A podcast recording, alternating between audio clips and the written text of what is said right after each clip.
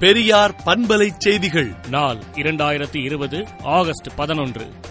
பார்ப்பனரை உள்ளடக்கிய முன்னேறிய ஜாதியினருக்கான பத்து சதவிகித இடஒதுக்கீடு பகற்கொள்ளைதான் என்பதை இந்திய சிவில் சர்வீஸ் தேர்வுகளில் முன்னேறிய ஜாதியினர் பெற்ற இடங்களும் அவர்களுக்கு வைக்கப்பட்ட கட் ஆஃப் மார்க்குகளும் தெளிவாக பறைசாற்றுகின்றன என்று திராவிடர் கழக தலைவர் ஆசிரியர் கே வீரமணி அறிக்கை விடுத்துள்ளார்.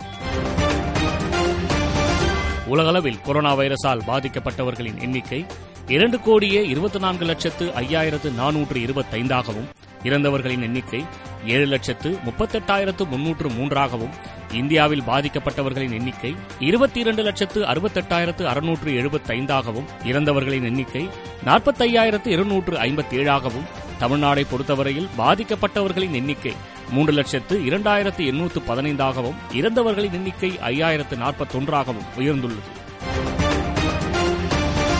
இரண்டாயிரத்து பத்தொன்பதாம் ஆண்டு இந்திய குடிமை பணிகள் தேர்வில் இதர பிற்படுத்தப்பட்ட பட்டியல் இனத்தவரின் சமூக நீதி உரிமையை அநியாயமாக தட்டி பறிப்பதா என திமுக தலைவர் மு க ஸ்டாலின் கண்டனம் தெரிவித்துள்ளார். இந்திதான் இந்தியன் என்பதற்கான அளவுகோலா என திமுக தலைவர் தளபதி மு க ஸ்டாலின் கேள்வி எழுப்பியுள்ளார். தமிழ்நாடு நாட்டுப்புற கலைஞர்கள் நல வாரியத்தில் இசைக்கலைஞர்கள் உறுப்பினர்களாக சேர தடையில்லை என உயர்நீதிமன்றத்தில் தமிழக அரசு பதிலளித்துள்ளது. கடந்த மக்களவைத் தேர்தலில் சீன நிறுவனங்களின் ஒத்துழைப்போடுதான் பாஜக தேர்தலை சந்தித்து வெற்றி பெற்றதாக சமூக வலைதளம் மற்றும் தகவல் அறியும் உரிமை சட்ட ஆர்வலர் சாகத் கோகலே ஆதாரங்களை வெளியிட்டுள்ளார். திருச்சி ரயில்வே பணிமனையில் நானூற்றி ஐம்பது வடமாநிலத்தவர்களுக்கு பணியானை முன்னூறுக்கும் மேற்பட்ட வடநாட்டவர்களுக்கு இ பாஸ் கொடுத்தது யார் என்ற கேள்வி எழுந்துள்ளது.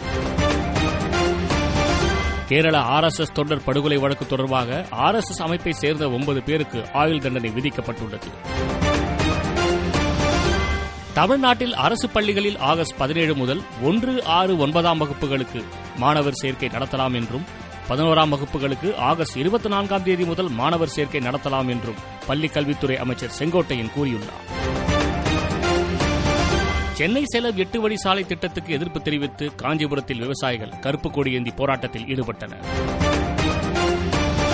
குறைந்த எண்ணிக்கையில் பயணிகளை வைத்து பேருந்துகளை இயக்கினால் நஷ்டம் ஏற்படும் என கருதி அதனை அரசு முடக்கியுள்ளதாக முன்னாள் போக்குவரத்து துறை அமைச்சர் கே என் நேரு புகார் கூறியுள்ளார். உலகின் முதல் கொரோனா தடுப்பூசியை பதிவு செய்துள்ளதாக ரஷ்யா அறிவித்துள்ள நிலையில் அந்த தடுப்பூசி ரஷ்ய அதிபர் புடினின் மகளுக்கும் போடப்பட்டுள்ளது.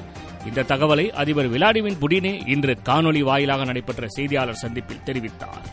மேலும் விரிவான செய்திகளுக்கு விடுதலை நாளேட்டை விடுதலை டாட் இன் இணையதளத்தில் படியுங்கள். பெரியார் பண்பலை செய்திகளை நாள்தோறும் உங்கள் செல்பேசியிலேயே கேட்பதற்கு எட்டு ஒன்று இரண்டு நான்கு ஒன்று ஐந்து இரண்டு இரண்டு இரண்டு இரண்டு என்ற எண்ணுக்கு பெரியார் எஃப் நியூஸ் என்று வாட்ஸ்அப் மூலம் செய்தி அனுப்புங்கள்.